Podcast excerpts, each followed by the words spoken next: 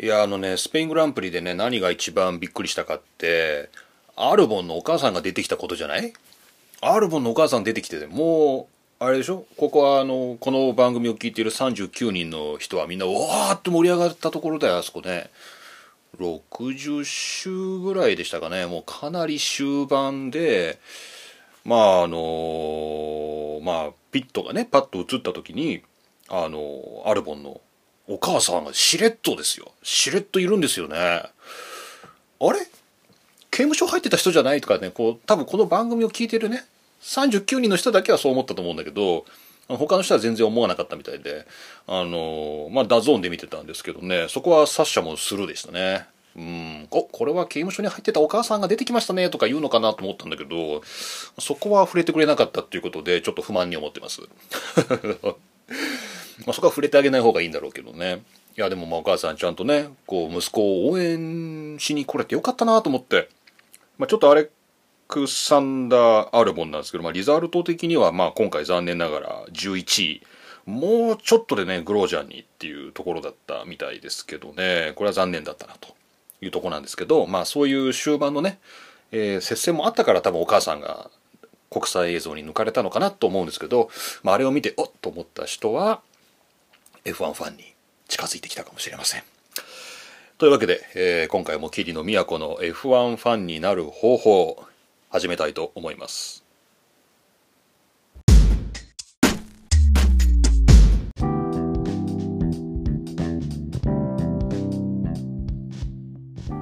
はい改めまして桐野都です。F1 大学で教えたりしております。この番組は桐野都の F1 ファンになる方法。いやー F1 ファンになるのって難しいなーって思いながら F1 をのんびり見てのんびり F1 についてなんとなく語る、まあ、そんなポッドキャストです。皆さんからのお便り単価で応募お待ちしております、えー、Google フォームで単価の応募フォームがありますのでこの番組の詳細欄からリンク飛んでいただきましてお便り57577のねこの文字の中にギュッと収めてぜひお送りくださいよろしくお願いしますさてえー、まあ今回はねスペイングランプリということでねなんとなく見たんですけれどあのねちょっとどうしても話したいことがねあるんですよスペイングランプリで。まあ、今回スペイングランプリ最後かもしれないなんていうことをねこう中継でも何度か言ってたんですけどあのこのカタルーニャね。よくよく考えたらね僕あの今までこのスタート進行っていうんですかねこの実際にこうフォーメーションラップに出る前の時間帯ですよ。ここをちゃんと見たことがなかったんです。 DAZN は多分今年から今シーズンからこのスタート前の進行を30分前からつまりスタートの30分前からこう配信が始まって見られるようになったんじゃないかな。確か去年は見られなかったような気がする。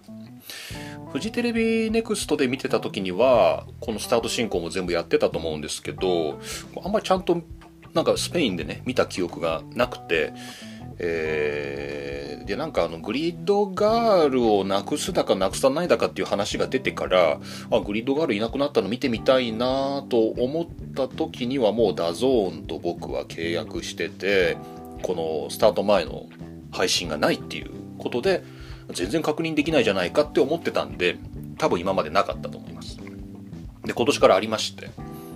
でスペイングランプリも、まあ、なんとなくですねあのスタート前の進行から見てたんですよ。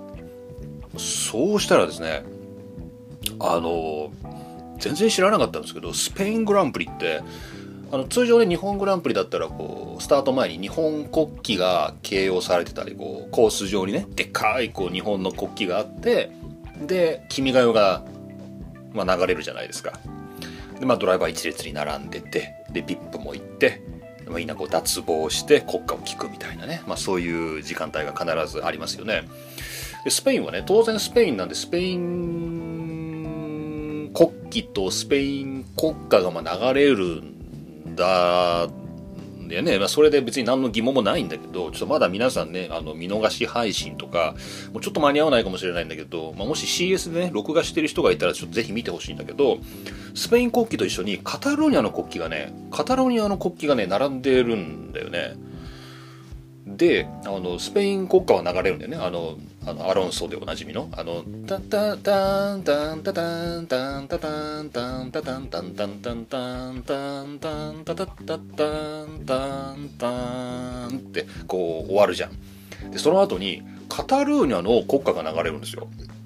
まあ、カタルーニャが独立国家ではないから、あのまあ、カタルーニャ州の歌カタルーニャ州かまあ、アンセムはアンセムなんで、まあ、カタルーニャの人はみんなカタルーニャ国家だと思ってるんだけど、あの、カタルーニャ国家がね、あの、ど、ど、なんかね、すごい勇ましいやつですよ。どん、どどん、どんどん、どどん、どん、どん、どどん、どん、どん、どん、みたいな、そういう、あの、ちょっとかっこいいのが流れで、わーって思ったんでね。まあ、なんとなく、あの、仕事上カタルーニャのことは、あの、なんかちょっと調べたことがあって、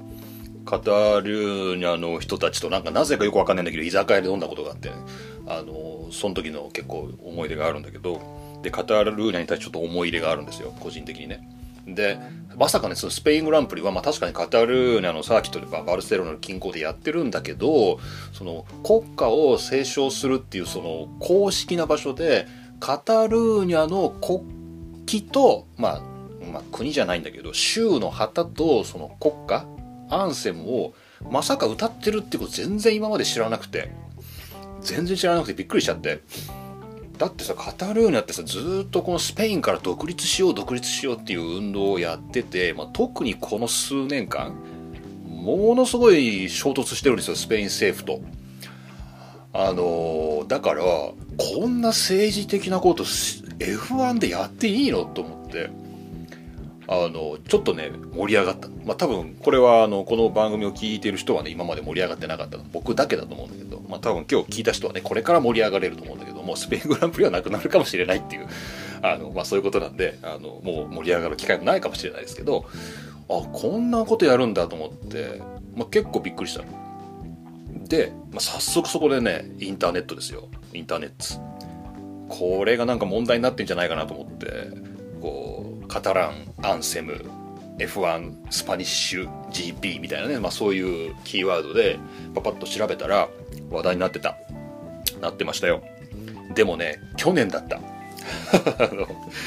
今年じゃなかった。2018年のあの記事で英語なんですけど全部。山のように出てきた。まあ多分1個の配信元のやつをどんどんどんどんみんなあのリツイートじゃないんだけど、まあ、いろんなとこにこう天才天才してるからだと思うんだけどあのカタルーニャのあの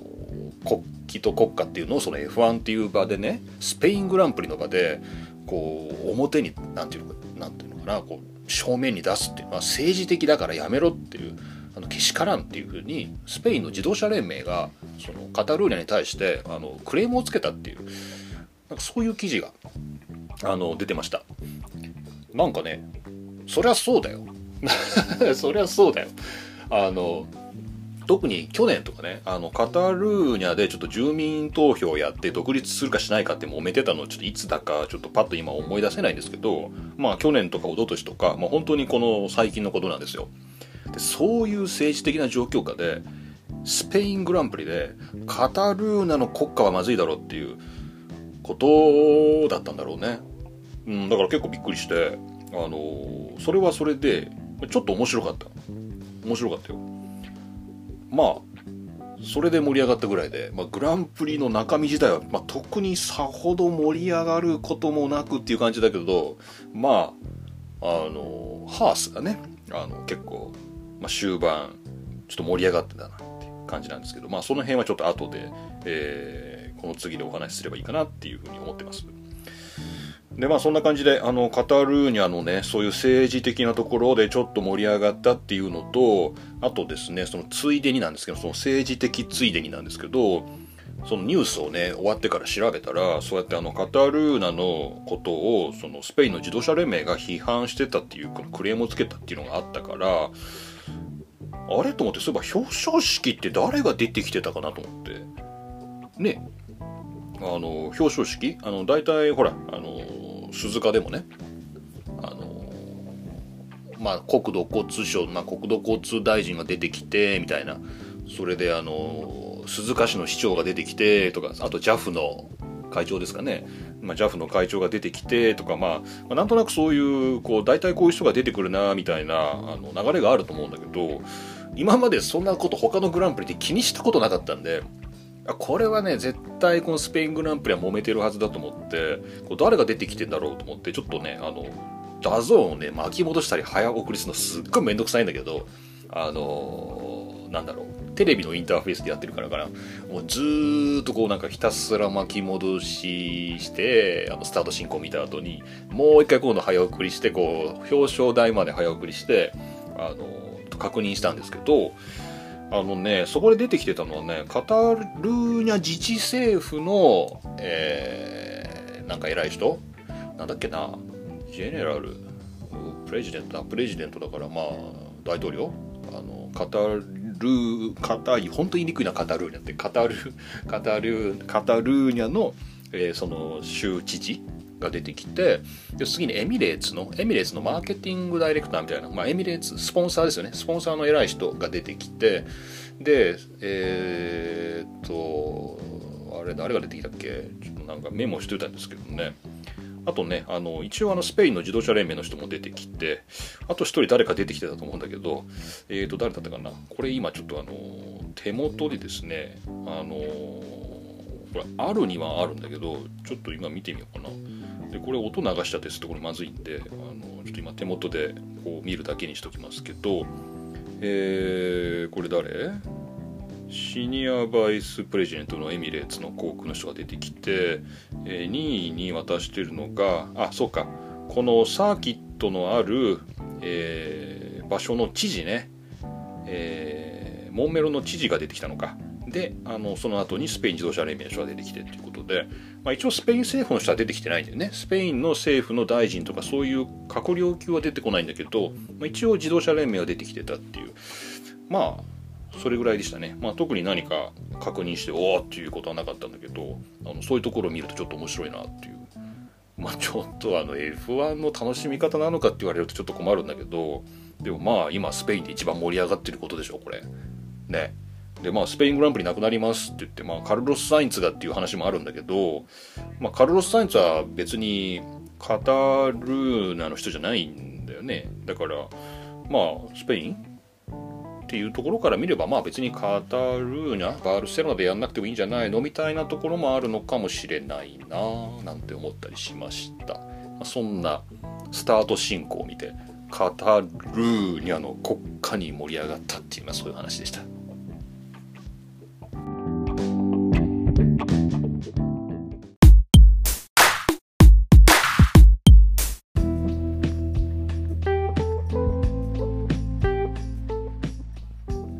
はい。まあ、というわけでね、カタルーニャにですね、肩入れをした珍しいスペイングランプリレビューでした。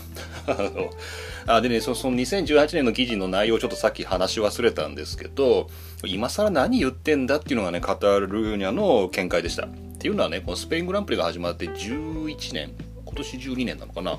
あの記事の中ではまあ10年ぐらい、もうずっとやってるよって。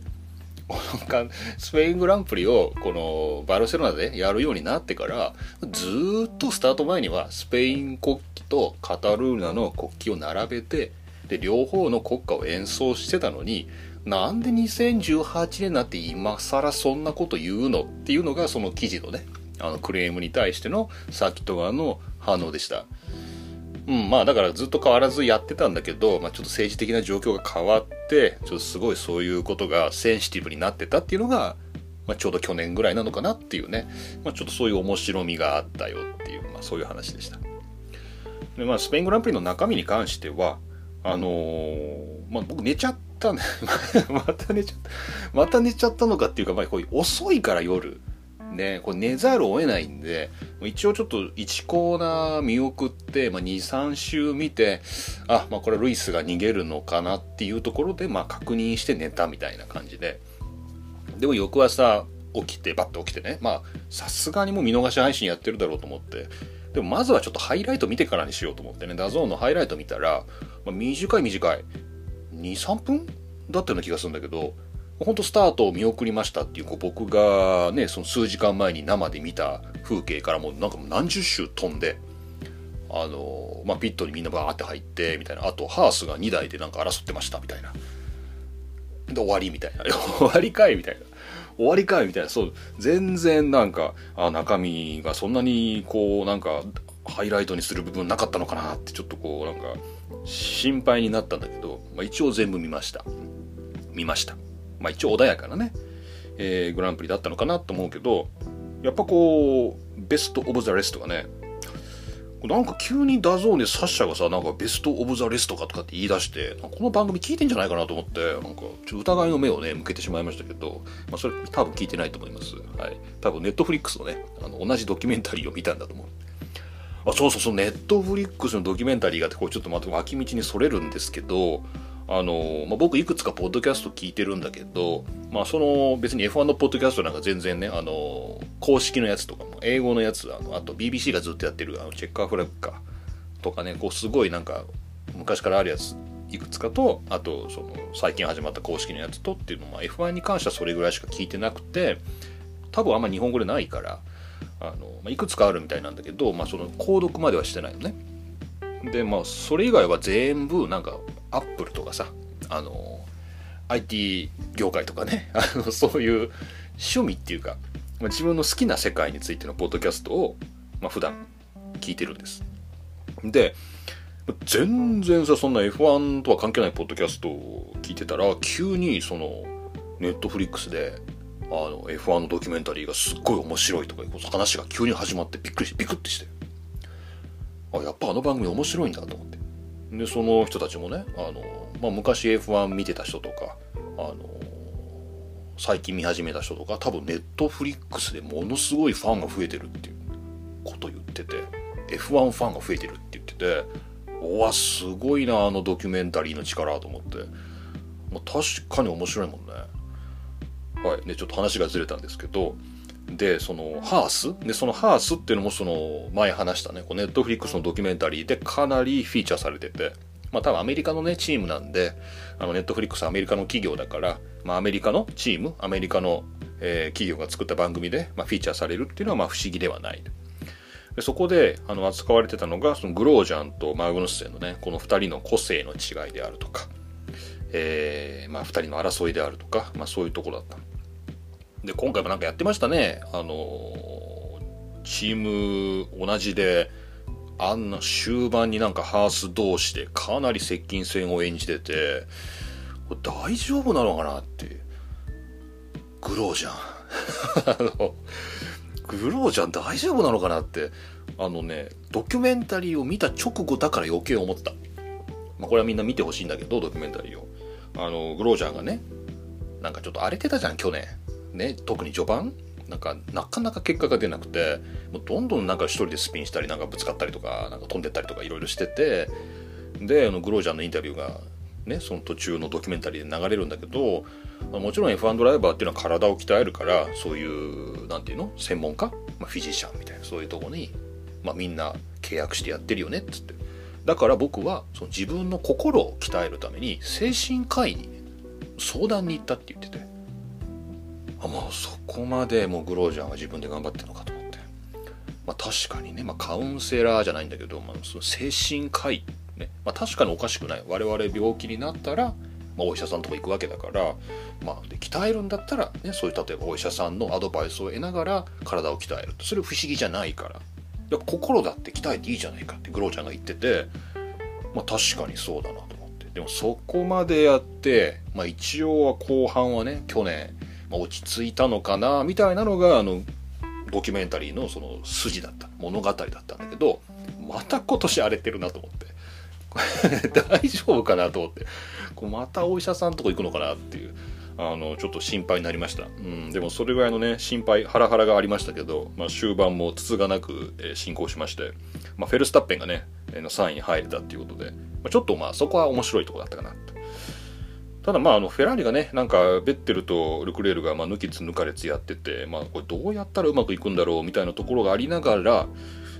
全然表彰台に登れないっていうね、まあ、この辺がまあ問題になってくるのかなでもまあね、その辺のトップ3はともかく、その下、ね、7位からがマグヌッセン。マグヌッセン、サインツ、クビアとグロージャンっていうね、このポイント圏内は結構熱いですね。ハースが来てるなっていう。まあ、この辺がちょっと面白かったかなっていう。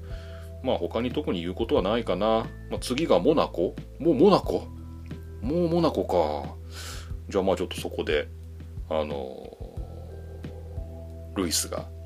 勝たないといいなっていう。まあ、別に僕ルイスのファンですよ。ファンですよ。好きですけど、まあちょっとね、まあ、メルセデスはもういいかなみたいな。ちょっと頑張ってほしいなっていう。ちょそろそろレッドブルどうですか？ねっていうね、感じで楽しんでいきたいと思います。というわけで、スペイングランプリはそんな感じ。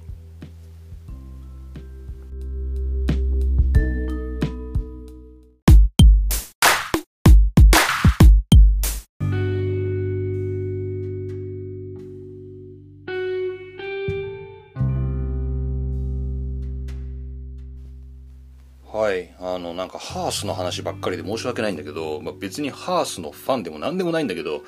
こんだけハースの話ばっかしてたら、本当ハースのウェア買おうかなって思うぐらい、あの、ハースの話ばっかしてるポッドキャストになってますけど、またですね、こちらもハースの話で、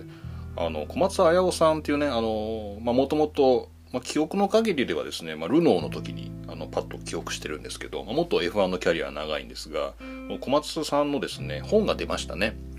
えー、2019年5月に出たばっかりで新刊であの今多分書店にリアル書店では並んでると思います、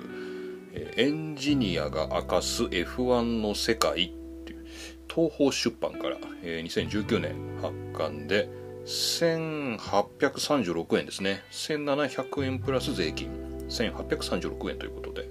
あのソフトカバーのあの本ですけど英語版かな？英語版ぐらいの、まあ、単行本サイズっていう感じで、まあ、そこそこ分厚い、まあ、1センチ2センチぐらいかな？1.5センチぐらいかな、まあ、まあよくある感じの、まあ、漫画でもよく見るかなっていうぐらいの分厚さの本です。であのまあこれ僕珍しくね本屋さんで買ったんですけどあの新刊だからねあの在庫を見たらあのあるって書いてあったんで、まあ、実際あのモータースポーツのねあの雑誌のあたりで平置きされてましてあのすぐ買う買うことができました。で買ってびっくりしたのがねこの、まあ、皆さんあのアマゾンとかどこでもいいんですけどあのこの本のね表紙のねあの絵を見てほしいんだけどエンジニアが明かす F1 の世界っていうこう黒いねあの表紙で、まあ、小松さんの、まあ、ピットのえー、トレーンかな？での写真が、まあ、表紙になってるんだけどその下にね金色であの帯がついてるんですよ。グランプリ観戦が10倍楽しくなるみたいな。でこれ帯だ帯じゃなかった帯じゃなかった？これ。これが一番びっくりした。あの表紙の一部でした。ね。単に2色ですられた表紙でした、ね。まあ、最近あんのかな？こういうの。あの帯じゃないみたいな。帯のようで帯じゃなかったです。これは表紙の一部です。ね。取れません。ね、これはあの皆さん買わなきゃわからないことですから、ちょっと言っちゃってね、これネタバレだったんだけど、買ったらね、あ、これ帯じゃないんだって多分思うと思いますね。まあ、どうでもいいですけどね。ちょっとびっくりしました。で、まあちょっと一応中身もね、ちょっと触れておかなきゃいけないだろうなと思うんだけど、今ちょっと手元にこの本がなくてですね、ちょっとどこへ、じゃ職場に置いてきたってことないと思うね。多分どっかにあると思うんだけど、ちょっと今手元になくてですね、えー、このパラパラめくりながらお話できないし、まあ、そもそもまだちゃんと全部読んでないんで、まあ、パラパラっと見ただけの、まあ、僕の頭の中に残っているだけの記憶でお話ししますけど、これはですね、かなりいい感じの本です。これはね、今までのいろんな F1 の本出てますけど、これは結構ですね、いい感じですよ。で、なんでかっていうとですね、てっきりね、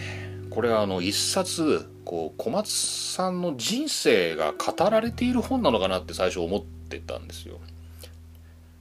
まあそういうのよくあるじゃないですか、こう有名人の本でね。まあドライバーの自伝とか、まあそういうの大体そうじゃん、みんなね。こうちっちゃい時どうでみたいな。まあ、大体そういう本ばっかじゃないですか。まあこの前ジェンソン・バートのやつ出たらしいですけど。で、これはね、違ったんですよね。で、その自分の生い立ちとかね、あの、まあ、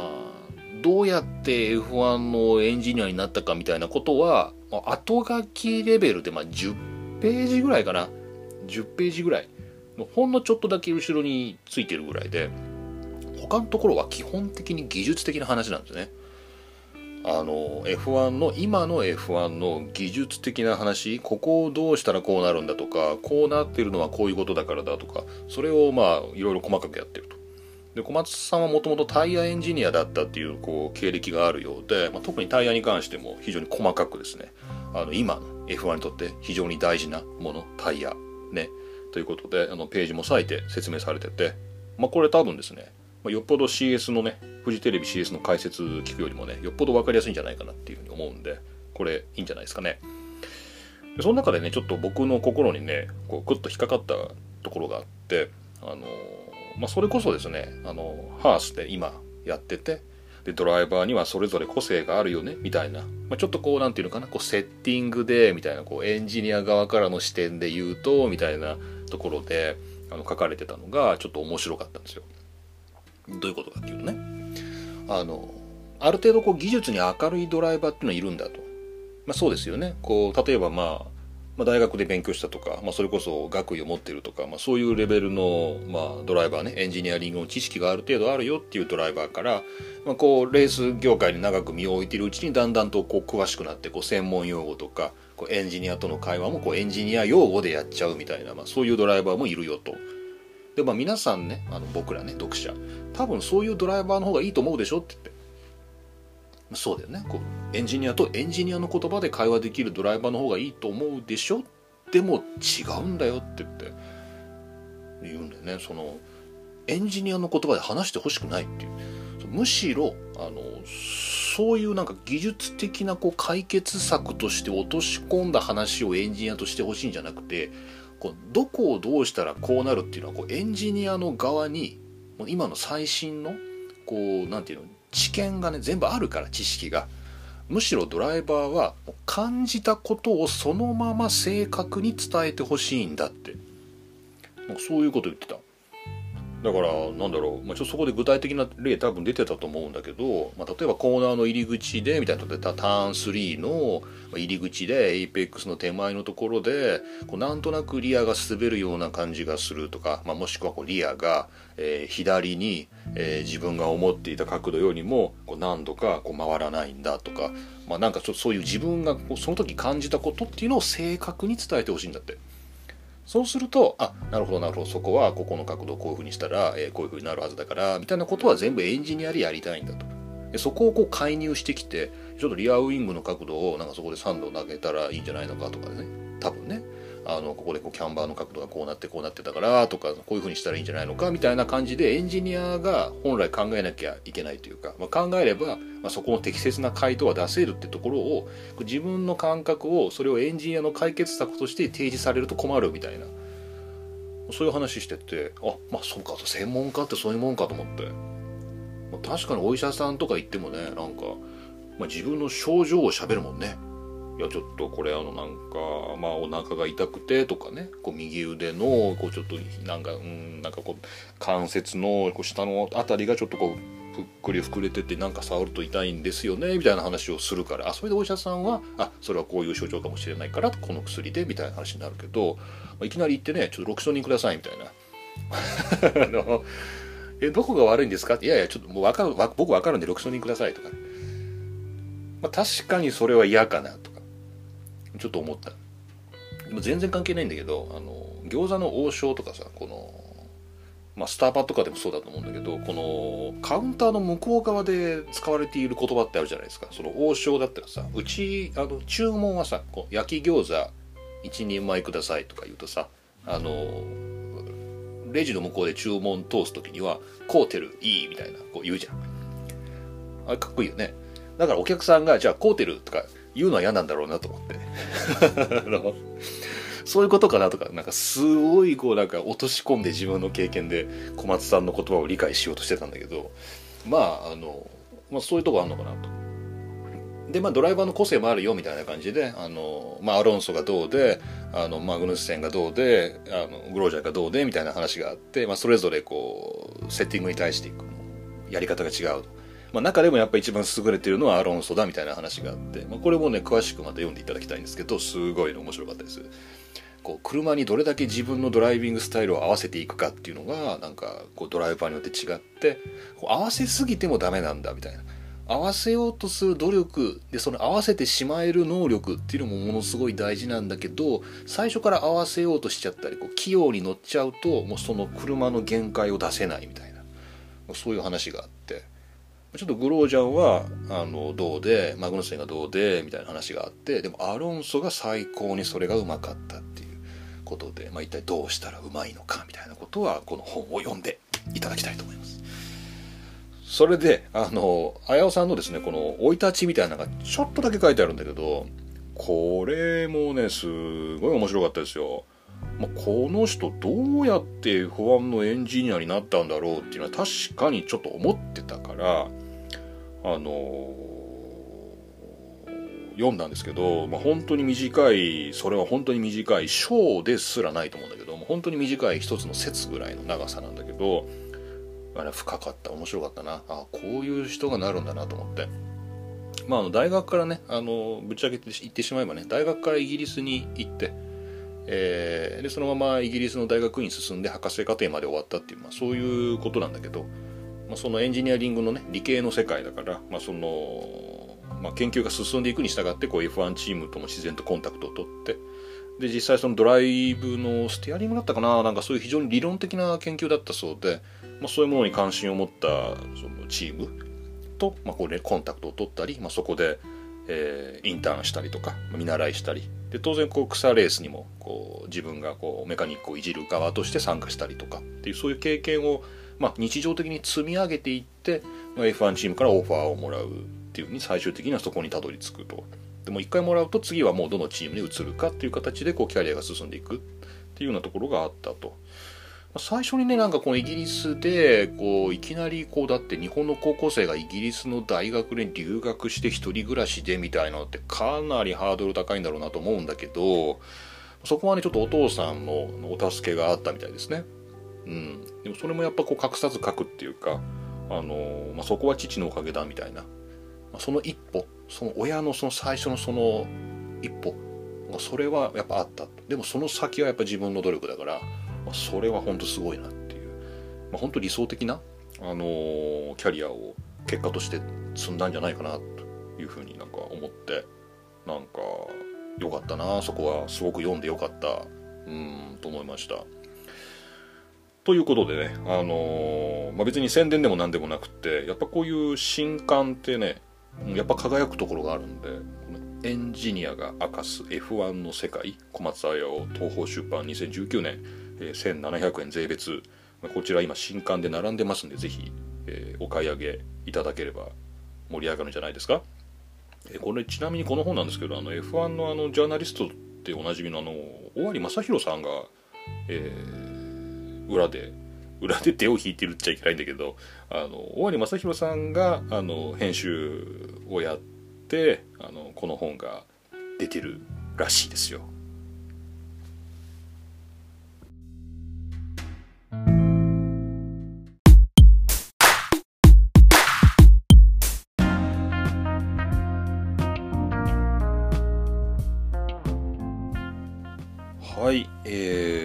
じゃあですね、まあこれお便りじゃないんですけど、まあ、この番組の中でですね、ちょっと呼び出したらですね、ちゃんと返事をしてくれたっていうことで、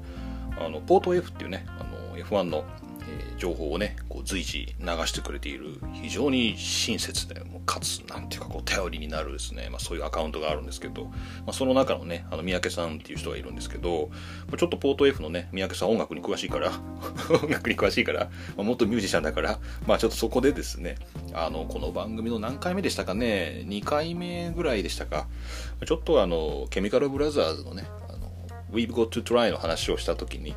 まあ、これあのダンスミュージックで、まあ、こういう話は三宅さんが詳しいんじゃないかみたいな話で適当にですねこの番組の中で言及したんですけどまああのどなたかが三宅さんにお伝えいただいたのかですね、まあ、偶然耳に入ったのかちょっとわからないんですけどもあのありがとうございます。お返事いただきましてあのブログにですね記事を上げていただきました、えー、ポート F の裏側インサイド・オブ・ポート F っていうねこういうブログがあるんですけどその2019年4月29日の F1 と音楽の話をしよう、ね、F1 と音楽の話をしよう。っていう、まあ、こういう記事を上げていただきましてありがとうございまし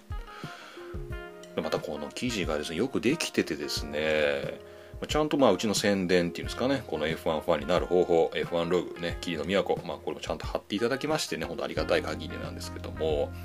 えー、ね、まあトゥルースの下りから、で、ケミカルブラザーズの話になるんですけど、やっぱね、この三宅さんのね、このね、この鋭い指摘、このケミカルブラザーズっていうのは確かにヒット曲を、まあなんだろうな、まあ、何何年かに1回ってことじゃないんだけど、まあ、結構こうバズるっていうか結構メジャーでヒットするみたいな曲が、まあ、いくつか出てるんですよ、まあ、それこそあれだねあのオアシスのあ誰だ？ノエル・ギャラガーかな？ノエル・ギャラガーがボーカル取ってるようなやつからね。あの、まあ、順番に順番にあるの。最近だったら誰だっけ？えー、なんかコラボレーションして 誰だっけ？って。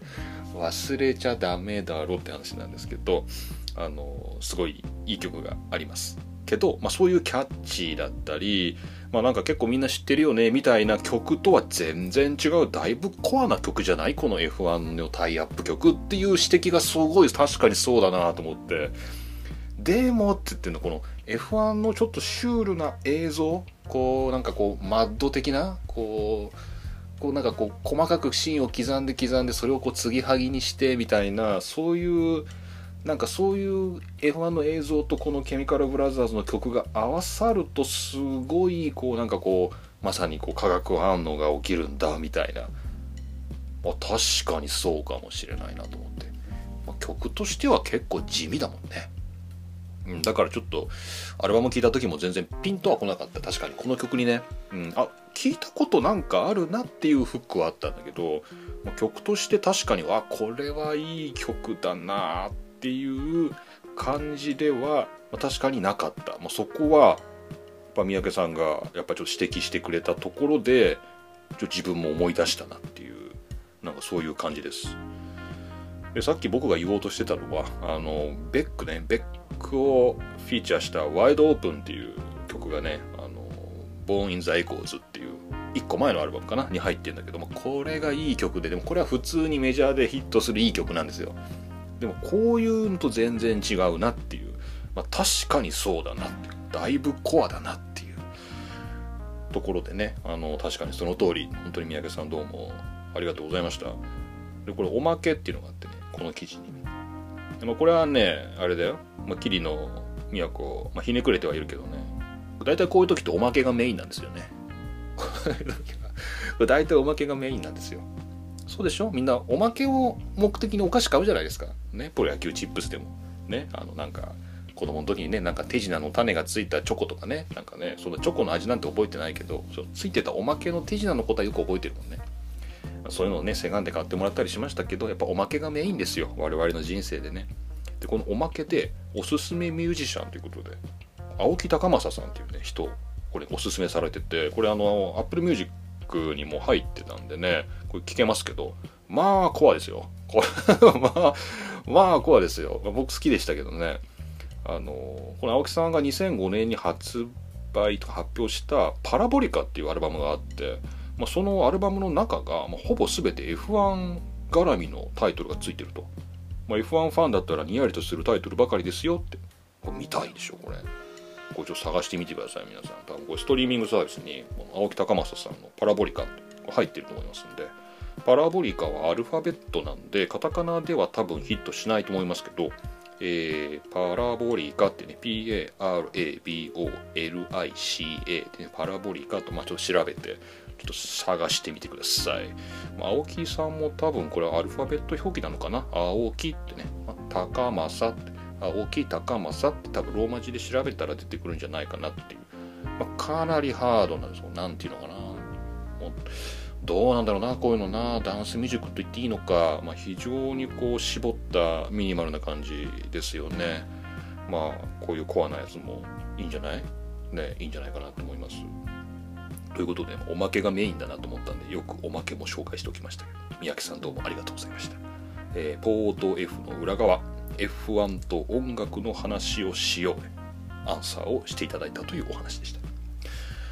でまあちょっとアンサーいただいただけで終わるのもなーって寂しいなーと思ってあのこの前ねこのケミカルブラザーズの話をした時にちょっとついでに話そうかなって迷ったところがちょっと三宅さんのところでうまいこと触れられてたんだけどあのダダンダンダダンっていうこれあんまうまく歌うと多分著作権に引っかかるんだよねこれね。国歌はいいんだけどこれはまずいんだろうな。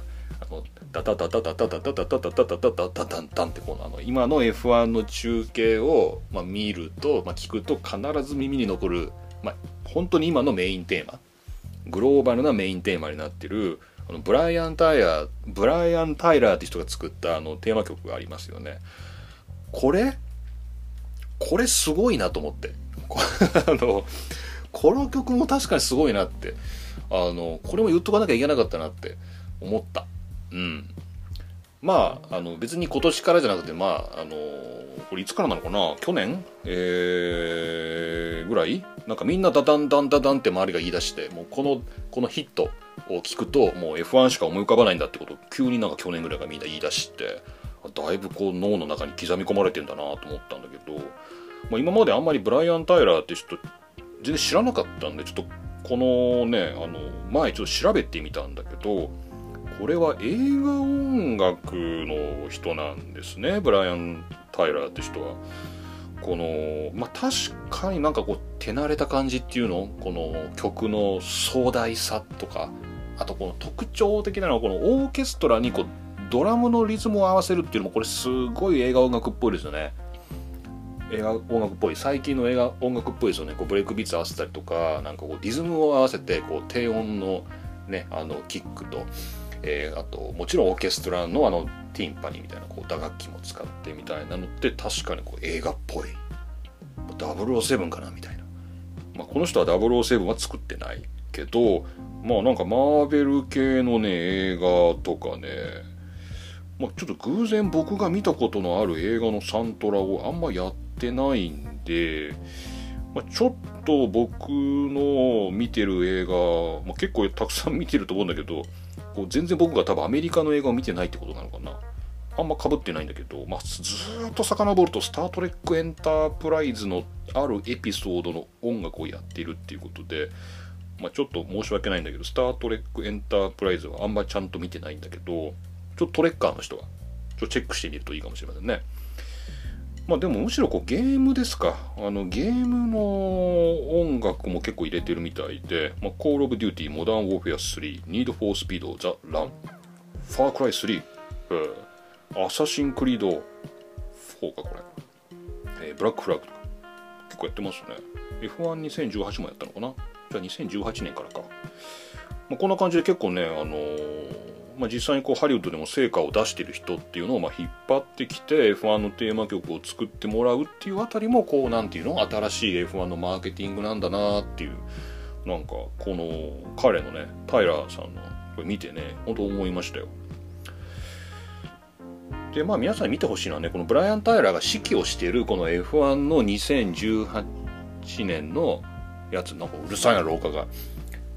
あのここ今ですねすごいあの玄関 玄関先ですっごい子供の声するな。え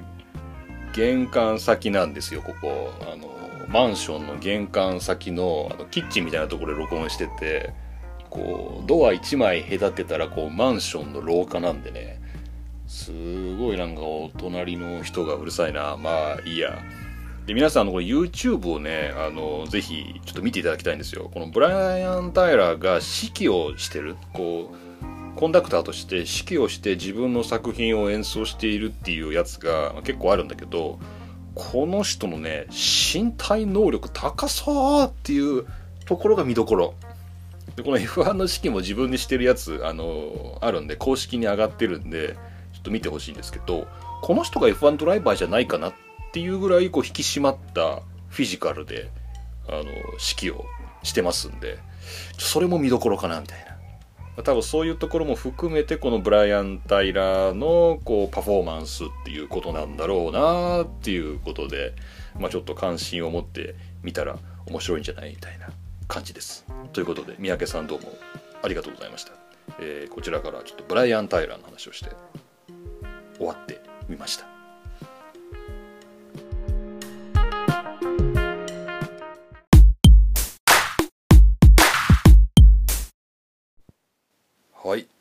けで今回も何一つ盛り上がることなくチェッカーフラッグを迎えました。霧の都の F1 ファンになる方法、えーこの番組宛ての皆さんのお便り短歌お待ちしております。57577に思いを込めて皆さんも今すぐですね短歌を読んでお送りください、えーこの番組宛ての、えー短歌の、えー Google フォームへのリンクは番組の詳細欄にありますしちょっとですね新しくこう番組のホームページをね、あのー作ってみました。ちょっと余ってたドメインがあってですねちょっと昔なんか酔った勢いであドットコムが空いてるって言って取ったやつがあったんですけど使い道ないからもう解約しようかと思ってたんですけどよく考えたらこれに使えばいいやと思ってですねえー、えーなんだっけアンレーサーですね UN レーサーアンレーサー .com とまあ、レーサーじゃないぞっていう意味なんですけど、アンレーサー .com スラッシュ F1 ログと、こちらでね、あの F1 ファンになる方法の、えーホームページがありますんで、まあ、特に何もないんですけど、まあ、ここからあの番組であるとか、この単価のフォームへのリンクがありますので、ぜひご活用ください。そして、あの、ソーシャルメディアで、この番組についてつぶやくぞってね、つぶやいてみるかっていう人は、ハッシュタグ、シャープ F1 ログ、F1LOG こちらをつけてねつぶやいていただければ、まあ、ツイッターはたまに検索してますんで英語サーチっていうんですか？こうたまにこの F1 ログっていうのはね見てますけど、まあ、特につぶやきないんでもうそろそろやめようかなと思ってるんだけど あのもしねつぶやいていただければあの番組で拾うこともあるかなと思いますので、まあ、そちらもぜひ、えーハッシュタグ F1 ログもぜひご活用くださいませということで今回も霧の都がお送りいたしました。まあこの先モナコっていうことでねあの、まあ、F1 も盛り上がってるんですけど今ねジロディタリアがね自転車のロードレースなんですけど3週間ですよ。毎日、まあ、休息日はあるんですけどもう毎日ね夜8時ぐらいから DAZN でジロディタリアの放送をやってて、まあ、これも追いかけるのが大変で、まあ、大体途中で寝るんだけど、まあ、環境音楽っていうか、まあ、バックグラウンドビデオとしてねあのジロディタリア見てます、まあ、こんな中モナコまで F1 はやってしまうということで、まあ、本当に忙しい。まあ次ポッドキャストまた出ると思いますんでよろしくお願いいたします。というわけで今回も桐野都がお送りいたしました。おやすみなさい。